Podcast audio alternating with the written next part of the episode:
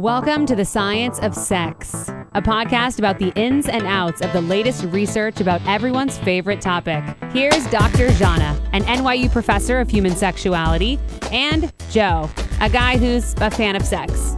And Dr. Zhana, this is 40. We're 40. Yes. Yes. Great. Welcome to episode number 40. And Dr. Zhana, we've got a jam packed podcast to get to. But uh, first of all, tell us who will be joining us today. Oh, we're talking to Dr. Tierney Lorenz from University of Nebraska. She is someone that I recently saw in Madrid at the conference that I went to this summer at the International Academy of Sex Research. She presented some of her research on immunity and sex, like how sexual activity and arousal and all that can influence our immune system, which I think is really fascinating. Wow. So, Yeah. like, you know, getting the D also could mean vitamin D or something like that.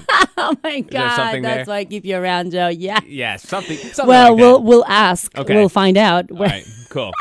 I don't know. It's only, I'm trying to think of some, some sort of sexual and vitamin reference, and I got the D there. I don't know. Um, all right, so that's cool. So that's coming up today, Mm-hmm. and we should mention next week's episode is one of our legendary sex questions paloozas. Yes. and we've been getting a few questions so far, but we need a few more. So if you do have a question for Dr. Zhana, and I'll try to help out some way, email info at scienceofsexpodcast.com, or of course go to our fancy new website which is scienceofsexpodcast.com. All right, so before we get to uh, this week's guest, I want to talk about the Supreme Court confirmation hearings that have been going on in Washington, Um, D.C. yes. with Judge Brett Kavanaugh. Now, obviously, those are marathon sessions that cover a lot of different things, but we want to pick apart the part that has to do with sex science, which would Let's make do it. sense if it has. yes, it would make sense. Yes, let's talk about that. So, Judge Brett Kavanaugh referred to some forms of birth control as, quote, abortion inducing drugs. Yes.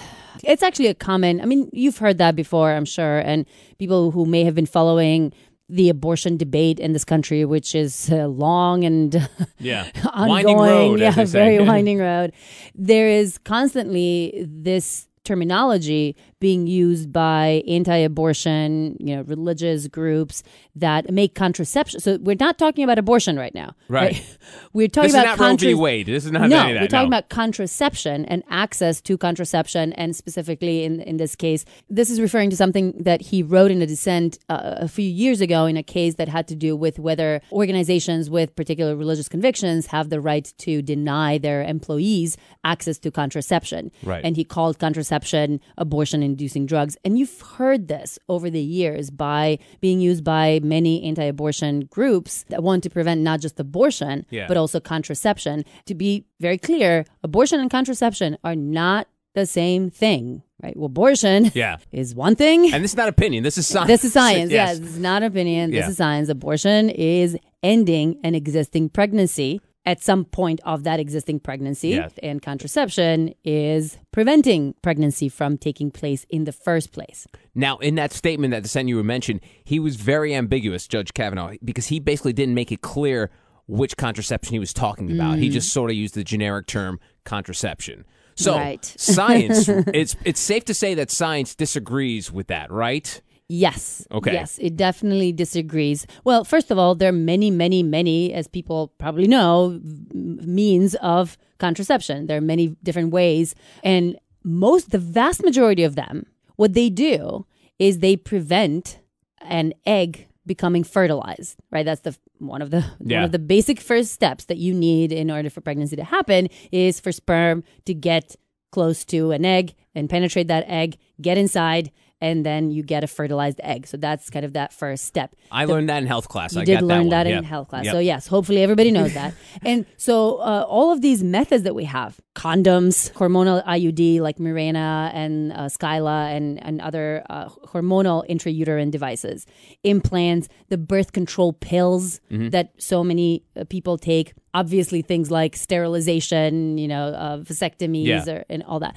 All of these methods, what they do is they prevent the egg from becoming fertilized. And exactly how they do it differs, Yes. whether pr- providing like the condom providing a physical barrier mm-hmm. through which the sperm cannot go through or in some of these other cases like the birth control pills and the hormonal intrauterine device and any of the hormonal methods whether whatever form they're administered in whether as hormonal IUDs or birth control pills or patches or implants or whatever have you what they do is they either delay ovulation or prevent ovulation from happening altogether so the egg never gets released from the ovary Right. or they thicken the mucous membrane around the cervix, hmm. right? So that the sperm has a hard time swimming Right. And just past a block. it. Yeah, exactly. Yeah. They put kind of a physical block, just like condoms do, Yeah. just in a different place. It's a medical cock block. It's basically. a medical cock block. yes. I don't know. It's the best I could come up with on short notice. And I think most people, even probably even, well, I don't know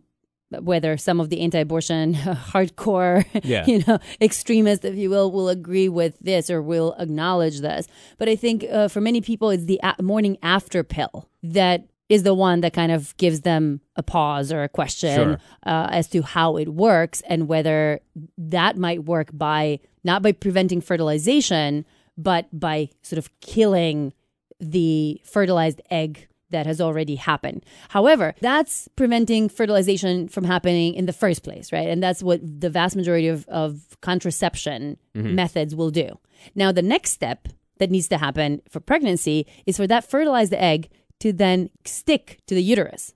Based on all or most medical definitions of what pregnancy is, you need that that that fertilized egg to stick to the uterus, to implant in the uterus for the pregnancy to begin. That's what pregnancy is. Okay. And this is important because you know you can't just have like a traveling fertilized egg around the you know it's somewhere in the uterus. Right. It has to be in the uterus in the uterine lining in order for all the processes of that that uh, fertilized egg growing and turning into into a Great- baby Yeah, great in life. Yep. uh, for for that to t- start taking place. And there are so many reasons, natural reasons, why fertilized eggs might not actually implant. And so you can't really start thinking of something as pregnancy until it has implanted. And that can happen for all sorts of physical and biological and you know, whatever other reasons that have nothing to do with taking contraception. Many uh, fertilized eggs do not implant into the uterus without anyone trying to prevent Yeah. them from doing that, right? Can you imagine we'd have like 700 billion people on this earth? It'd be a little more Well, crowded. it might be a bit more crowded, Yeah. or abortion might be a lot more uh, prevalent. Yeah. But so the big kind of debate has been around well, do some of these, especially the morning after pill, do they, and maybe some of these other devices, do they prevent implantation? Because some people will say, well, life begins at conception, Yeah. and usually they mean at fertilization when the egg gets fertilized as opposed to when it gets implanted. And if you define pregnancy or life, whatever, beginning Yeah. at that point, and then if we find that one of these methods prevents the implantation process, then based on that definition, it would be logically consistent to call that an abortion inducing drug. However, and that that has been more of a debate. I, that, that does sound debatable because that really is no seriously that's more about your your own beliefs whereas the contraception part of it it's it's pretty much simple math It- Well, the preventing sperm- fertilization. No, no, yeah no. the, well the sperm can't get into the Right, egg with right. most contraceptions correct Right. What's debatable is whether life begins at fertilized egg or life begins at implanted fertilized egg. So that is debatable. I mean, Okay. uh, you know, I think reasonable people to some extent can can disagree on that. But what uh, has been also debated is whether the morning after pill actually prevents implantation. oh Yeah. So now, and uh, there was some confusion around that, but grow, a growing body of research suggests, like strongly suggests, that the morning after pill, and there are a couple of of them versions of them, yeah. them on the market. Yeah. The Plan B, Ella, which is a prescription based Plan B, you can get it without a prescription. Ella, you need a prescription. They don't actually prevent implantation either. They kind of work like the contraceptive pills, uh, whereby what they do is they work to stop fertilization from occurring, just like the other contraceptive methods. They delay ovulation, they thicken the cervical mucus, and that's that's what they do. That's kind of what the science seems to be suggesting. The only thing that thus far there's some indication that might work to prevent implantation from happening is the copper IUD, not the hormonal intrauterine device. However, one works hormonally, whereas the, the copper IUD, for the most part, prevents fertilization. Like that is how it works most of the time just like all of these other methods. But it is also possible that it can also prevent implantation if fertilization has already occurred. So, Okay. but of all of the methods that we have, the copper IUD thus far seems to be the only one that is capable of preventing implantation. All right, well, that's the science of it. So we no politics involved. We just dug deep right into the science Yeah, I mean that's what it. the science says, and Yeah. as as you said, it, it it can be debatable whether you think a fertilized egg is already a life, life, yeah. and that's that's when pregnancy begins. And if so, maybe you could call the copper IUD an abortion-inducing. Well, not a drug. uh, It's not Yeah. a drug. It's a device. Right. But all of the other contraceptive methods are not. And so, if you were even even at that very very strict, if you Right, will, extreme, yep. extreme definition of what pregnancy is. Uh, and if you're someone who is uh, who has religious beliefs against abortion, then it wouldn't make sense to keep your employees from having access to all of the other ones except maybe the copper IUD. All right, good. I love science. That's the great thing about science. It's black and white. You just read it there, you know what it is. So that's great. And that's Well, and that's why I love ha- doing the show with you, Dr. Zhana, because we kind of stick to the facts. We're, you know, sometimes we'll throw in our own little opinion stuff like that, but you know, the facts never lie. There are some things that have that, that are about facts, and there's some things that are about opinions. And yeah. for this matter, there are some facts and there are some beliefs and opinions. And uh, I just would like for people to be logically consistent. And very often people are not. They choose to take the same information and interpret it in one way Yeah. for one set of arguments, and then they interpret it in a very different way for another set of arguments, depending on what kind of argument they want to make eventually. And that does happen uh, when it comes to abortion and access to birth control. But uh, that would be entering politics, Yes. and we're not going to go there. This is the science of This sex. science of sex. So tell me about today's guest that we're about to chat with, Dr. Tierney Lorenz. She is an assistant professor of psychology at the University of Nebraska and a member of the Center for Brain Biology and Behavior there. She received her PhD in clinical psych from University of Texas at Austin and then did a postdoctoral fellowship at the Kinsey Institute, which we've talked about and we've had people here. She's a really fascinating character. She's one of those women I think of as like badass. Oh, okay. I don't know why. There's some women. I mean, there are a lot of women that I think are amazing. I think you're badass. But you think I'm badass? Yeah, sure. Yay. Yeah. Okay, so here's here's the thing. It may have to do with what she's studying and the fact that I don't quite have a good grasp on what she's studying. Oh, like boy. I've tried, you know, I I am pretty good at uh, reading science and understanding science and following science, especially stuff that has to do with sexuality. yeah.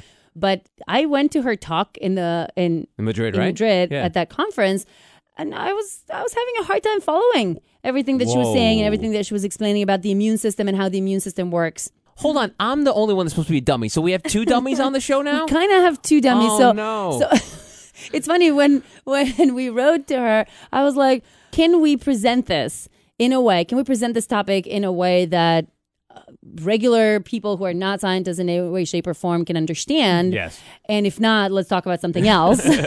Okay. But she was pretty confident that we can talk about the immune system and sex and how the two are related, even if uh, people don't have PhDs Okay. in uh, biology right. and sexuality. All right, cool. I'm I'm I've cleared my mind. I'm ready to go. So, are you ready? Have you slept enough? Have you eaten? well rested. I just ate, so let's do this. Dr. Tierney Lorenz, welcome to the Science of Sex podcast. Thank you so much for having me. I'm excited to be here. I'm super excited too. And I was telling Joe, I'm, I'm a little intimidated by you and your research because Oh my gosh. I, I am, and it's so rare for me. So you you're providing, you know, kind of a new experience for me, which is great. Because you know, I remember being in Madrid and you hearing your talk and being like, "Holy fuck, I don't think I understand everything." Like, I want, I need her to re-explain this to me after the talk. And as you remember, I, I it came up. I'm like, "Wait, there's these two types of immune systems, huh? What?" Um, so, but you were pretty confident that we can explain this to people in a way that they can understand, even without a PhD. well, we can certainly try. we can try. I, I, I, I, under, I totally get being intimidated by the immune system. I mean, I've talked with physicians, and unless you're like an immunologist, most physicians you say, I work in immune function, they go, Oh my God, I hated that. In medical school because it's so confusing because the same thing is named like five different things. and it's all kind of a great big jumble and it all like everything depends right? The answer to everything in immunology is well it depends. Um, and you're probably going to hear me say that a bunch. Right right. Um, i've been very fortunate that i've had some really good guides in this world that have kind of broken it down for me so yeah how did you it, get it, into this uh, well, it all uh, started when I was working with Sari Van Anders at the University of Michigan. Um, and she is just a phenomenal sex researcher in every possible dimension, but um, she's really a pioneer in this area. Um, and I uh, got a fellowship to go and study at Michigan, and I just wanted to work with her. I didn't really care like what I was doing. I was like, "Can I just Whatever. sit at your feet and listen to anything you have to say?" But she happened to be at the time um, doing a study in which she was looking at the ways that sexual activity might influence um, vaginal mucosa, because there's a lot of interest in the medical field in understanding kind of what are the predictors of who gets a sexually transmitted infection and who mm-hmm. doesn't, right, when you're exposed to that. And one of the things that might potentially be the difference between getting an STI or not is your own natural immunity, your vaginal immunity. And so she was really interested in the ways that sexual activity actually might change the way that the vagina responds to STIs and, and, and in particular HIV. And I had never even thought about that question before. But she was doing this really fascinating study and um, had some data for me to kind of play around with. And you can appreciate when someone hands you an, a, a, Oh my God. a data set. It's like it's like Christmas morning. like i don't have to do Um, any we- so of we- this work to collect all this great I know it's fabulous. It's it's amazing. So, um, so she was extremely generous with her time and extremely generous with her data, and she let me kind of play around with this. We found some really interesting um, sex differences in the effects of sexual activity, the frequency of sexual activity, and um, how that related to people's production of this particular antibody that is found a lot in the mucus in saliva, but also in vaginal fluid and things so wait what did you And find after- what did you find so that was the very first thing that, that I did in this area. And so we were just looking at self reported frequency of sexual activity, right? Like, for what it's worth, it's important to note that people sometimes lie. What? I get it. I know. What? but yeah Um, we're just gonna take it for yeah for we're just going to have to take their word for it. Um, so we looked at their self-reported frequency of sexual activity with a partner, and we looked at men and we looked at women, and then we looked at the level of this um, salivary antibody called IgA or immunoglobulin A. And we found that the more often a woman said that she had sex, the lower the levels of this antibody that the mucosa that's very common in the mucosa. Right. In so the the more vaginal sex she mucosa. has, no, this is so. This is Oh, um, sa- this is just in saliva. Okay, Yeah, okay. but it's the same. It's the same antibody at both okay both ends. That's a very uh, medical term. Both ends. a very scientific. Yeah, very scientific way of putting it. Um, right. So the more sex that a woman says she has, the lower the levels of this mucosal this is- antibody. Irrelevant of number of number of partners or did you look at number of partners or just frequency Oh my gosh, great question. Um, and especially coming from you, I should have a better answer to that. um, we just looked at self reported frequency, and it kind of just so happened that the majority of people in that study had one partner. Ah, okay It was not excluded or included because, as I said before, I didn't do none of the collection. So what did? So you said the so more what does that sex, yeah, decrease the antibody. So what did that mean? To, what is those? What is that antibody responsible for? Well, it's your kind of your first line of defense against anything that comes in through the mucosal membranes, right? For your mouth, for your vagina, for your gut. You know, it's it's the antibody that is kind of your barrier, right, between you and the outside world. so the more you And have so- sex the less barriers you The have less of a barrier you have. the more you're Yeah. likely to get Yeah, to get what? Anything. Like what? Like for example, what could you get with low? with low IgA. Yeah. So, like I said, IgA is, is your kind of your frontline defense. So, um, it's really looking out for things that might get into your tissues. So, it's really interested in trying to keep you from having a bacterial infection from something that you eat or a viral infection from something that you accidentally touch to your mouth or to your vagina, right? So, it's really trying to keep out infectious or pathogenic uh, microbes or, or agents from the outside world. Oh boy! All right, everybody so going we on found abstinence. that for Yeah. yeah. well, we found that for women, but the opposite for men, right? The opposite so that for was men. what was really fascinating. So the more that a guy said that he had sex, the more he had production of this antibody. So there's was this like oh, Boy. total reversal of the effect, right? It's good to be a guy. So well, God damn you, man! can can we catch a um, break? Seriously, no, right? can we but win it got us thinking like why why is it Sure. why is it happening this way right mm-hmm. and so we started thinking about when would you want your immune system actually to not act as as much as it possibly can against an outside invader.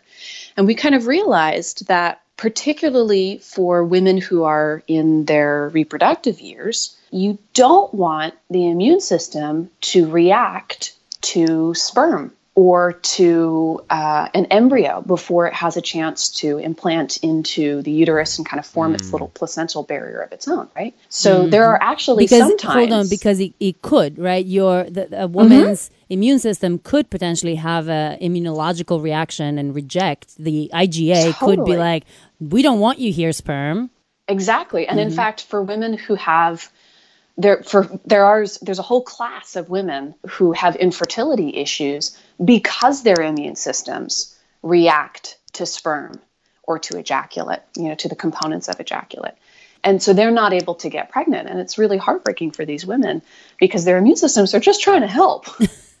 right Wow. trying you to keep the invaders out but they're keeping the wrong invaders out in that in that case and you said also it could it could re- reject an, an embryo before it gets fertilized well, bef- yeah, before it has a chance to before implant. it, So before it gets implanted right Yeah, exactly. So this little baby zygote, you know, this this combination of a sperm and an egg, it's pretty vulnerable until it has a chance to implant into the uterus and start, you know, kind of infiltrating and and creating its own little placental barrier.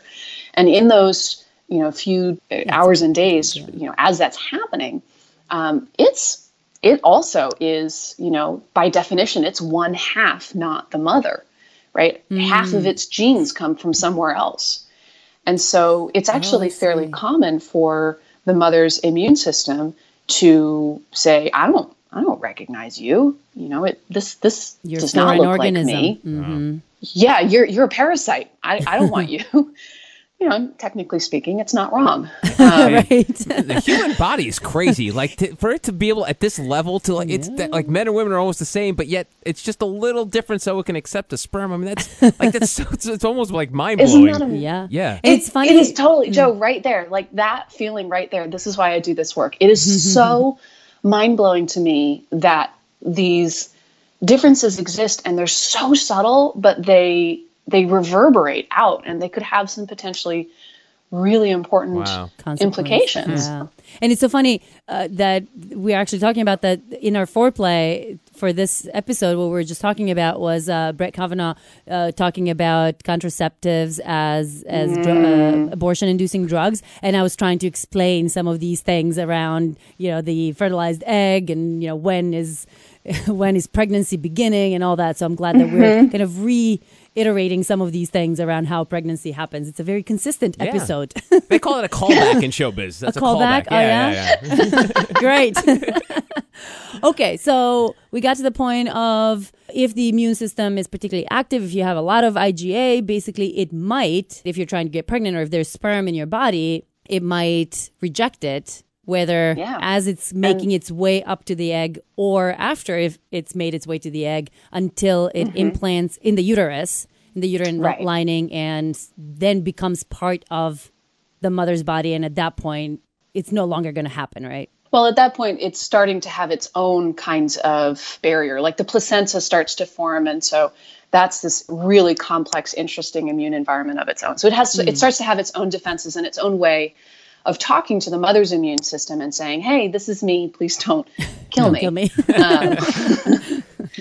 so so there's just a different um, a different way that it defends itself but in that you know in that short time and there's this critical window where um, the mother's immune system has to be really careful because on the one hand you don't want to let everything in right because that's what causes stis that's what causes um, you know, genital inflammation and all kinds of problems. But on the other side, you don't want to accidentally get rid of this really, really important cell or bundle of cells. That's uh, It's- it's a- like this it's a- paradox. it's Yeah. yeah, it's this paradox. It's this trade off. It's this like fundamental trade off. And I got so excited and so interested in, in, in helping to understand that that balancing act, right? Because it, it's it's so fundamental to our evolution, right? Trying to figure out a way to to to make that balance work out is it's a really tricky problem and the immune system has has adapted some really amazing features to be able to get around that. And one of the things that I got really interested in, and it's, it's kind of the underlying feature of all of my work, is it only really makes sense to um, to to make a change, to change up how the immune system reacts if you're sexually active, because unless you're the Virgin Mary, right? y- y- you need to be sexually active in order to conceive, right?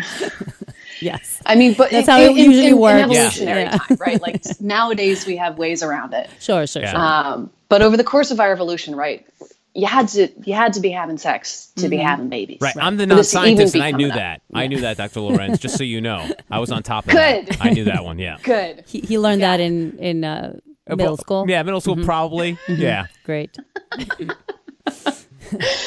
right. It's so like immune, immunology 101, right? So like so so the immune system knows if this person is not sexually active, right? Or if they're not frequently sexually active, then the chances of conception are really low. So it doesn't make sense to be pulling itself back and um, preventing itself from having its maximum effect if Right. there's no reason to. right, right. So you're gonna give them Why- all the IGAs and and probably there's some other other defenses yeah, similar. tons of other Right. mechanisms, right? That that you just why not have maximum guard all the time? Mm-hmm. What what this means is that the immune system needs to have some way of knowing whether or not conception is likely to happen. And what I've shown now in a couple of different studies across a couple of different populations is that it looks at sexual activity hmm. and it uses information about whether or not this person is sexually active to determine whether or not it needs to engage these trade-offs, whether or not to whether or not it hmm. needs to even bother with this balancing hmm. act. And that to me is fascinating. Hmm. The immune system knows if I'm sexually active and it makes changes based on that information. How does how Yeah, does it just- know? Just- you took the words right out of my mouth. How the hell does the immune system know that you're getting laid? It's crazy. It is do we crazy, know, isn't it? Do we know what the mechanisms are? Or no, No. isn't that awesome? well, that means We you're gonna have have a job idea. for for quite right. some I mean, time. this is yeah. my career, right? Yeah. Is is is like Lucky figuring you're that shit out. You're still Um, young, and you have a chance, you know, of getting to the bottom of this. so maybe you know, I mean, in I, 20 I don't years even we'll know have if you back. I am going to be able to get to the bottom of this. This is such a big question, but uh, you know, we're we are among the first to even be asking this mm-hmm. question, which is really exciting. Mm-hmm. So that, like, we've I, I now I've seen this effect happen in, like I said, in a couple of different populations. We've looked at it in college students. We've looked at it in free ranging adults, not in mm-hmm. college.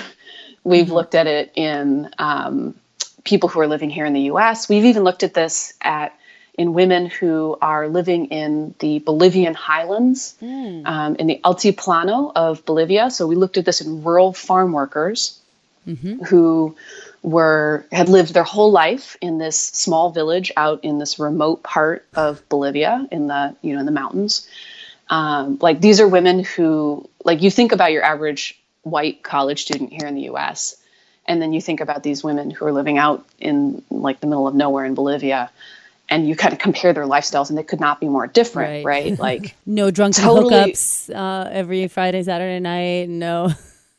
right, yeah, right. Like, completely different diets, completely different like patterns of sexual activity, completely different lifestyles, yeah. like yeah, different pathogens, different environment. like very little exposure to antibiotics or medications in this Bolivian group, and yet we still see these exact same patterns. And when you say these exact same patterns, you're referring to the abstinent women kind of having higher uh, IgA and other um, antibodies than the the more sexually active women. Right. So in that particular study, we were actually looking at inflammation patterns. and we were comparing the differences that we've seen between women who are sexually abstinent and women who are sexually active in terms of their inflammation patterns. So it wasn't IgA per se for that study, mm-hmm. but we found exactly the same things that we have found in these like white college student populations. Mm-hmm. So it's kind of the um, same the same direction of these effects, mm-hmm. right? So where women who are sexually active have higher levels of inflammation,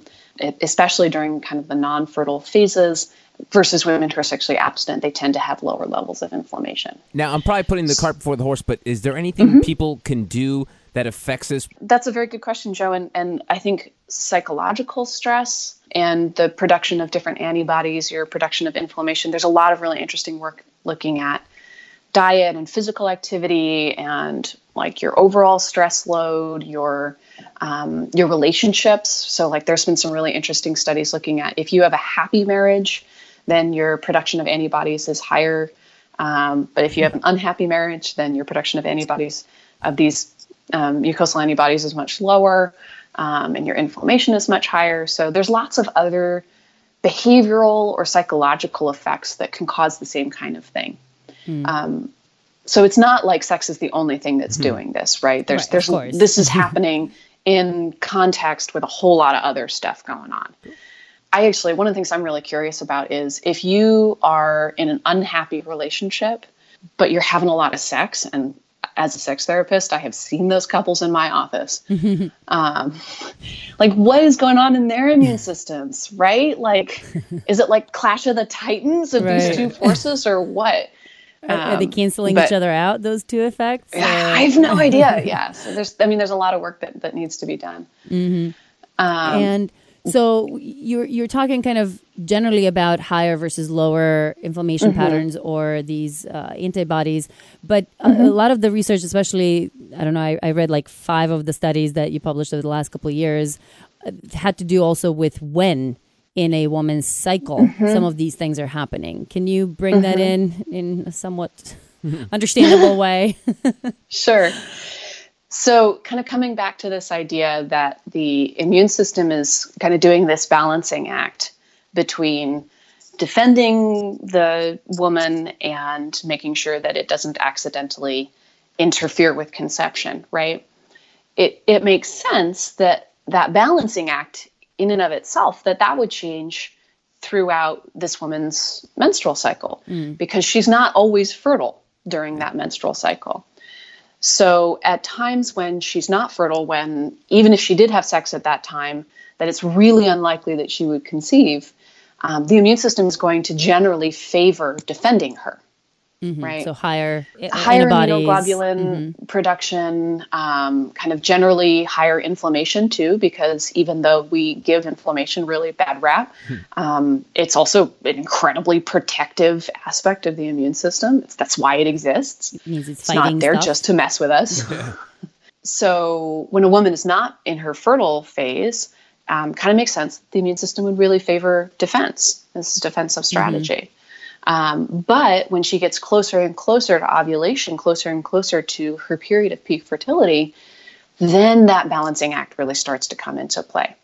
And so what we find is that when there are differences between sexually active and sexually abstinent women, we tend to see it play out kind of over the course of the menstrual cycle. So, for example, when women are sexually abstinent, there's really very little change in the level of inflammation, in the um, production of different antibody types, in the way that the T helper cells act, right? It's pretty stable across the cycle. Mm, right, because they're not but having if, sex. Chances of mm-hmm. anything happening, any kind of fertilization happening, are super, super small. So the body clearly knows just keep one one solid defensive line all the time. Right. Just you know stay the course right? But if a woman is sexually active then it's going to shift up its strategy at different points in the cycle mm. right? So it's going to favor defense during the menstrual phase. It's going to favor defense in the luteal phase but then around luteal the time phase, of probably ovulation, most, most, people have no idea what luteal is. So there's another. Oh, sure. So at the beginning of the menstrual cycle, when she's still bleeding, pretty unlikely, not totally impossible, but pretty unlikely that she's going to be getting pregnant if she has sex then. Really, kind of towards the very, very end of the menstrual cycle, long after ovulation has occurred or hasn't occurred, depending, you know. Um, then you know, long after the egg has kind of closed up shop and said, you know, forget it, not happening this time around, right? Then it's also extremely unlikely that she's mm-hmm. going to get pregnant, even if she has sex during that time. So it's really kind of in that mid cycle range where if she has sex during that time, then she's much more likely to get pregnant. So that's what we call the ovulatory phase, right? When the egg is ripe and it's ready and it's released and like all systems go, right? and that's that's actually kind of a narrow window. Um, it's it's you know depending on the woman, depending on the factors, it can be anywhere between um, you know 12 to 36 hours between when she actually ovulates um, and when she's like maximally fertile. So it's kind of a small Mm. window, but That is. Um, and well, just just as information, how long do sperm survive? And so th- that can, right? If the, the sperm is there a little Mm-hmm. yo- a little earlier before the ovulation happens, what what's the what's the Mm-hmm. full window? Just to give people kind of these basic data. Yeah, great question. Um, so again, it depends. There's that phrase again. It depends, um, and it depends on things like uh, like how uh, active is this um, woman's uh, immune system. Well, you know, like how many fighters does this sperm have to dodge uh, to to stick around? Um, but it can be anywhere between um, one to six days that sperm can stay viable once it's actually been deposited into the vagina. You should see Joe's face right Wait, now. Wait, what? Wait, it stays there for the all that Mm-hmm. time? One to 6 days. Wow, I did not know Mm-hmm. that. What did you think? It I just- immediately dies. If it doesn't find an egg immediately, then it just dies. Not immediately, but I thought soon after. But wow, like five minutes. okay, I don't know. I don't know. How, how, no, I just thought maybe minutes, and then you know, I don't know, uh, the the body discharged anything that was there. there'd be a lot fewer babies around.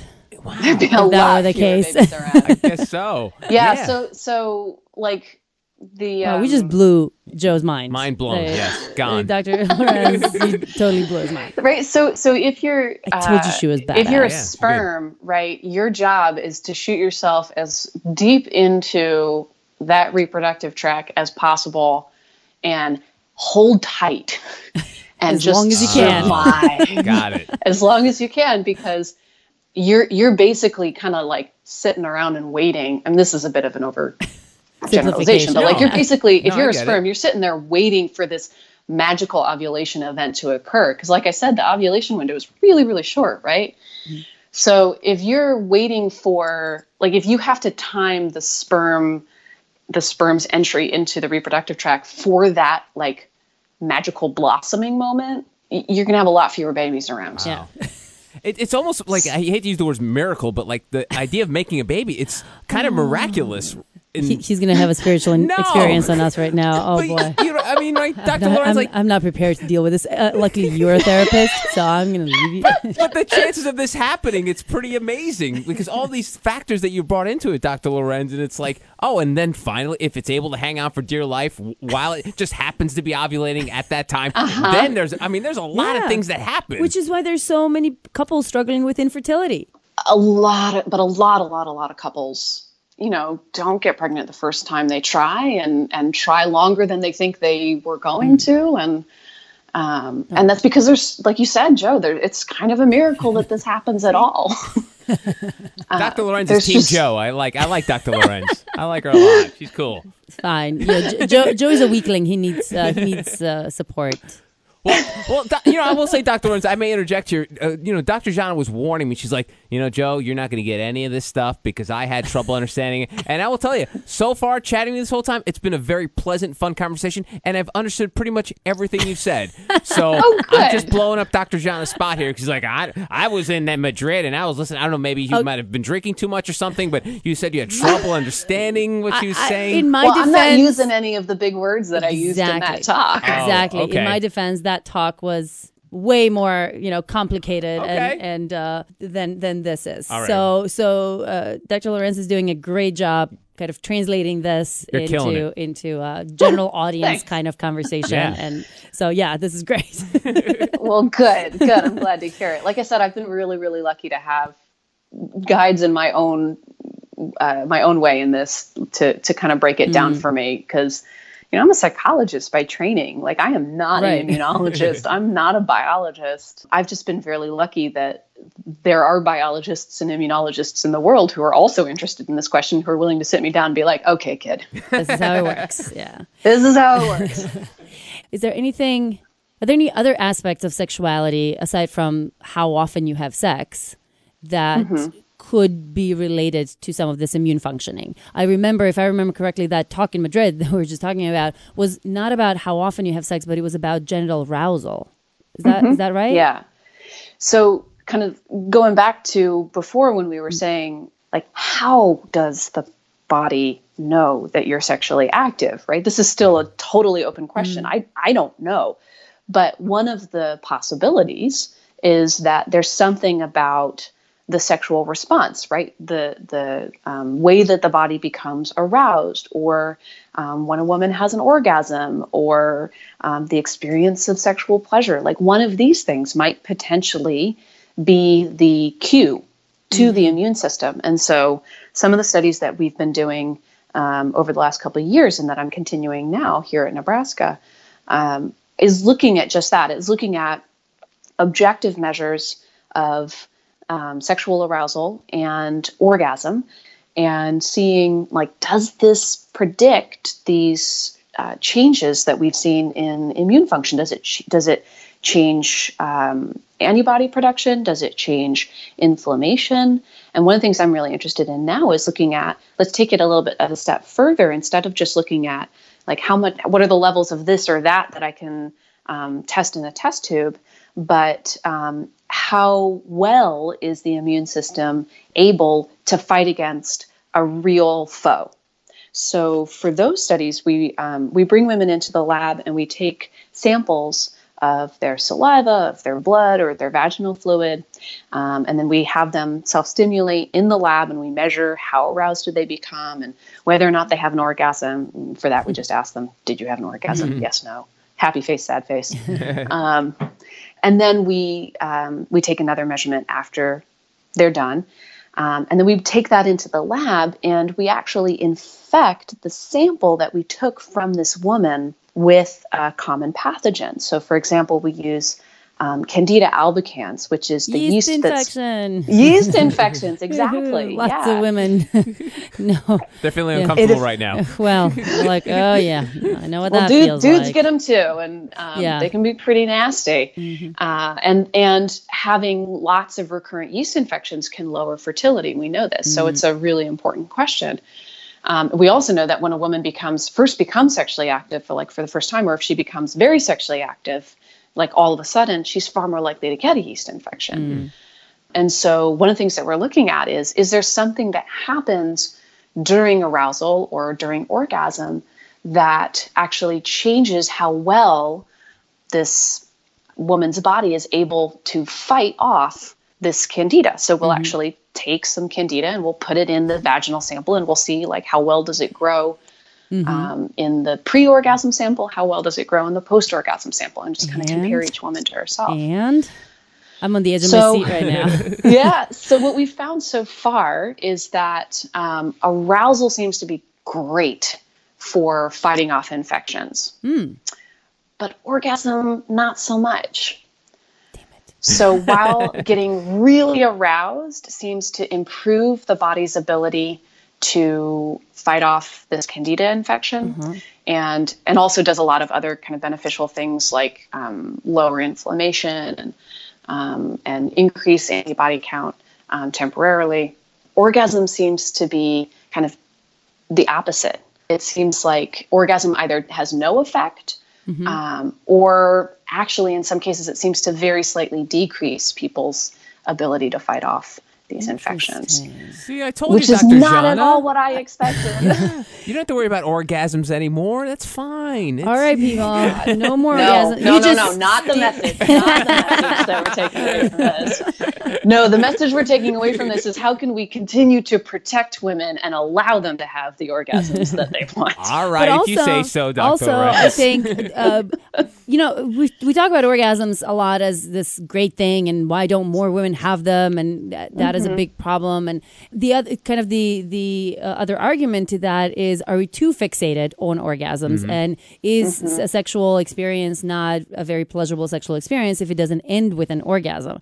And here's an immunological reason to not be too worried about it and to just focus on the on the experience itself and continuing this highly sexually arousing experience, which may not end in an orgasm.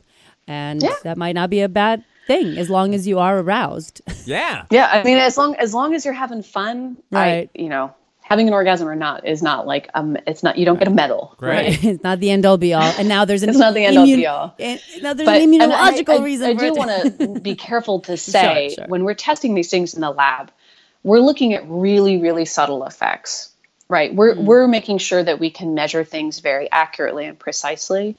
Um, and so we often will find significant findings that are like mathematically or statistically Mm. significant. But if you ask, if you like really press me to say, like, okay, does this mean that this particular woman is going to be more or less likely to have a yeast infection if she does or doesn't orgasm? It's like, right, well, right, right. it's it's almost impossible to say. There's a lot of other factors. You know, I'm controlling for a lot of stuff in the lab.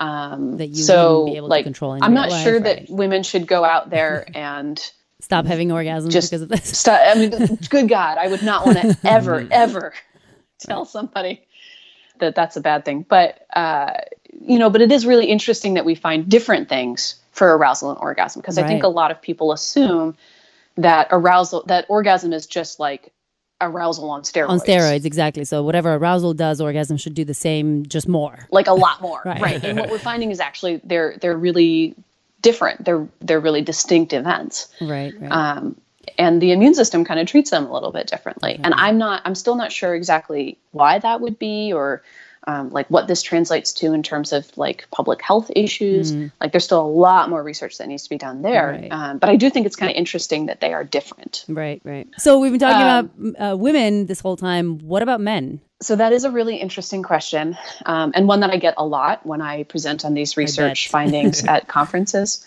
And it's usually in the context of me presenting something on menstrual cycle data, and so that question always kind of confuses me because I'll be like, "Well, very few men have menstrual cycles." Um, What are the numbers Not on none. that? How many? How many men? Well, there are trans, some trans men. Oh, true. Yeah, Okay. yeah, yeah, yeah, not none, but like very few. So um, I don't know the answer to that part of it. But in terms of just broadly, like what is the effect of sexual activity on men?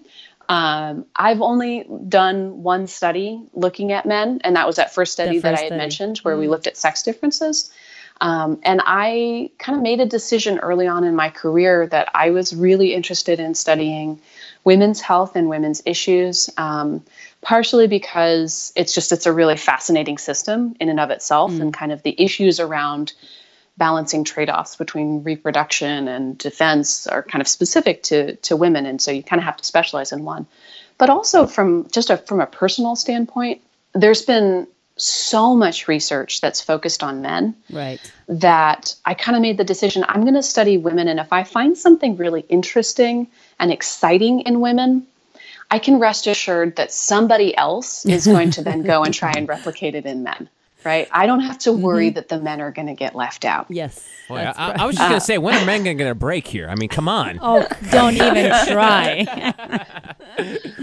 Um, so I encourage, like, if somebody is listening to this and and is like, well, but what about men? Like, great, great question. Go ahead. Great. like I would love to see those findings, but I don't need personally to to be doing that research because there's just so much fascinating work to be done just within women. Gotcha. Um, so I don't I don't actually know what the effects in men are, and um, I encourage folks to take up that banner. What are some take home messages from all of this research that people can apply to their own lives? So, a lot of this research is still really preliminary. Um, there's a lot more that needs to be done to translate these findings from laboratory studies into findings that can help people with fertility issues or to improve STI treatments or prevention treatments. Um, so, I'm not sure that I can give anything really specific about that, but I will say there's enough data now to suggest that if you are sexually active, then your immune system is going to be more variable than if you're sexually abstinent. And so when we think about doctor's tests that require you to take a measurement of your immune system, right? So, for example, if you go into the doctor and you're getting a test for um, your inflammation levels, which is something that they'll test if they think you might have um, diabetes or um, heart disease, you know, risk for one of those things. If you're going to be getting that test and if you're sexually active, the results on one day might be very different mm-hmm. than two weeks later. There's actually been a couple of studies now that the um, NIH has funded looking at how the menstrual cycle changes um, people's results on these inflammation tests. So when should you go in if you're a sexually active woman during reproductive times of your life? When mm-hmm. should you go in? When you're menstruating, so when you're ovulating, and if it if it is at all possible to try to schedule those visits for around your mid cycle when things are going to be kind of at their lowest and most stable. Mid cycle. And right at mid cycle, if you can't, if you're sexually sure. active, that might end up mattering more. But at the very least, kind of keeping that in mind when you go to interpret the results of those tests mm. to know if I have a really super high result, it might be worth it to go back and get that rechecked because my my levels might go down a lot just simply by the fact that I'm a different point in my mm. cycle. And that difference might be the difference between starting a drug regimen to help prevent right. uh, heart disease or not, right? Mm. Taking medication early or not. Mm-hmm. And I, if it were me, I would want to know that I have the most accurate answer to that right. question. Okay. So that's one thing that we can take away. And the other thing that we can take away is that um, if we're going to get an immune treatment, like an allergy shot or a flu shot, again, if you're a sexually active woman, your uh, your response to that allergy shot or that flu shot is going to differ a lot oh if you're God. at mid cycle or if you're at a non mid cycle point, if you're at the beginning or at the end of your cycle. So do it do, so during for, ovulation, doing do, do, during ovulation, right?